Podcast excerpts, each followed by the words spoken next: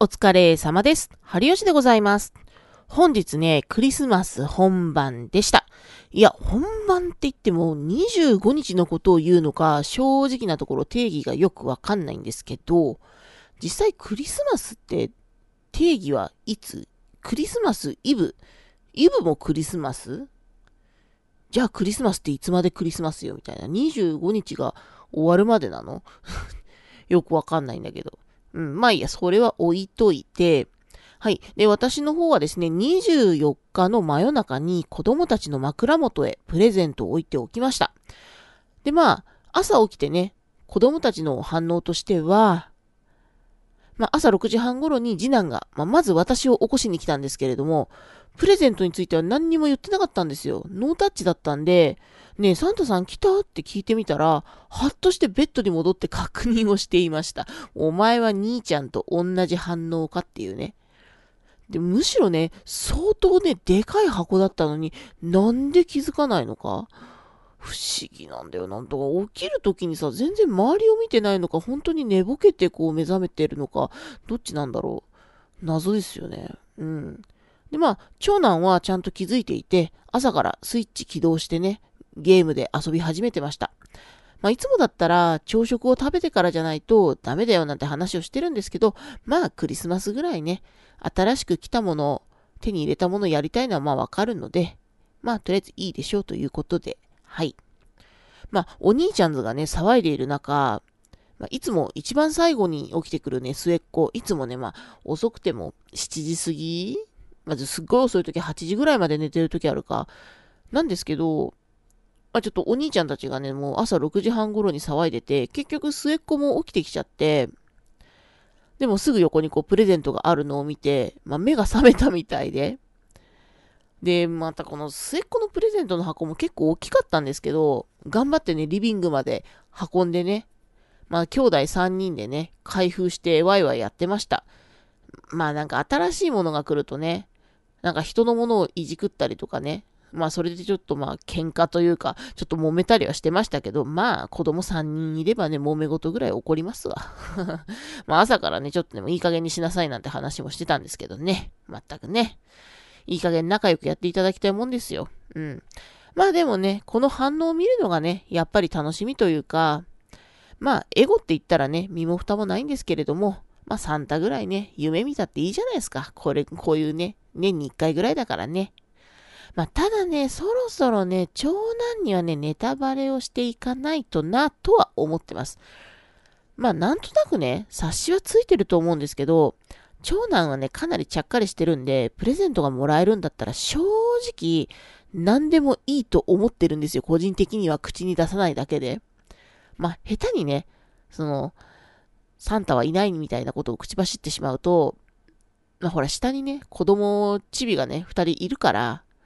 まあその辺の配慮もしているのか、それとも本当にサンタがいると信じているのか、まあ若干謎なところはあるんですけれども、はい。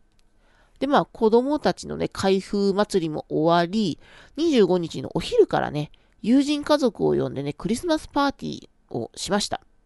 まあクリスマスパーティーというかね、もう、本当だったら、本当だったらというか、まあ、去年までだったらね、何らかのね、料理を作って、まあ、頑張ったりしてましたけど、今年はね、もうほぼ買ったもので済ませるというね、意識低い系のクリスマスパーティーにしました。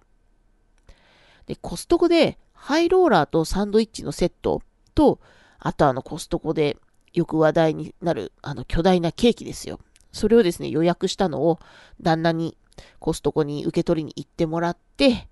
で、あとはね、前日までに仕込みを終わらせたヒレ肉の燻製とね、あといつも作ってる自家製のクラフトコーラ。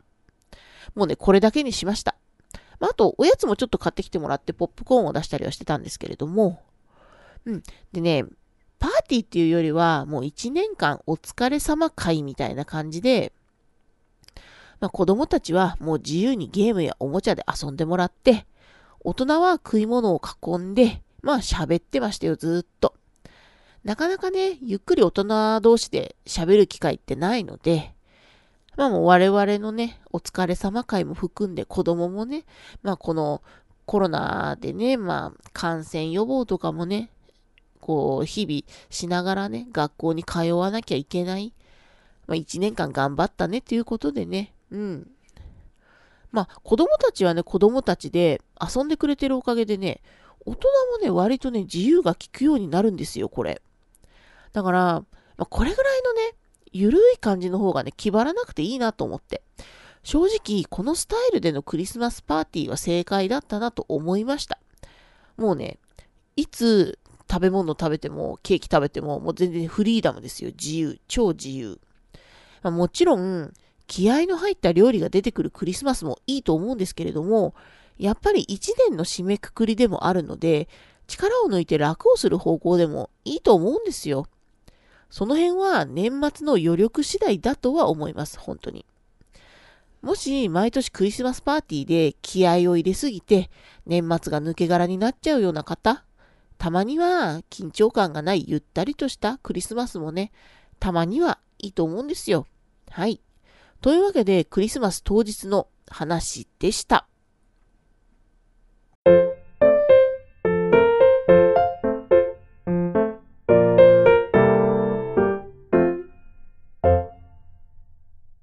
コメントをいただいたのでご紹介したいと思います。ユニジマさんからコメントをいただきました。いつもありがとうございます。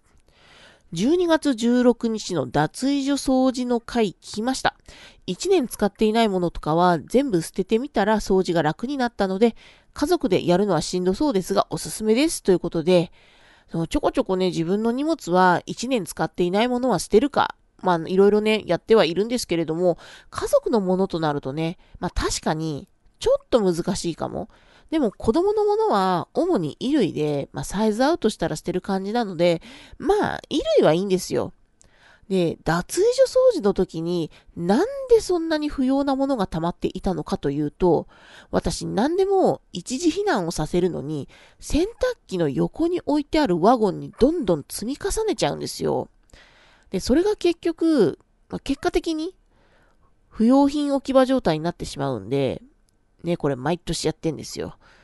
で、一時避難をしないで、すぐに捨てるか、保管するか、ちゃんとすればいいんですけれども、まあ頭では分かってるんですけれども、まあ実践ができなくて、まあ結構ガチで困ってるんですよ。まあどうしたらね、整理整頓がうまくなるのか、もう生涯のね、悩みでございます。はい。マジで、整頓力のある人すっごい尊敬します。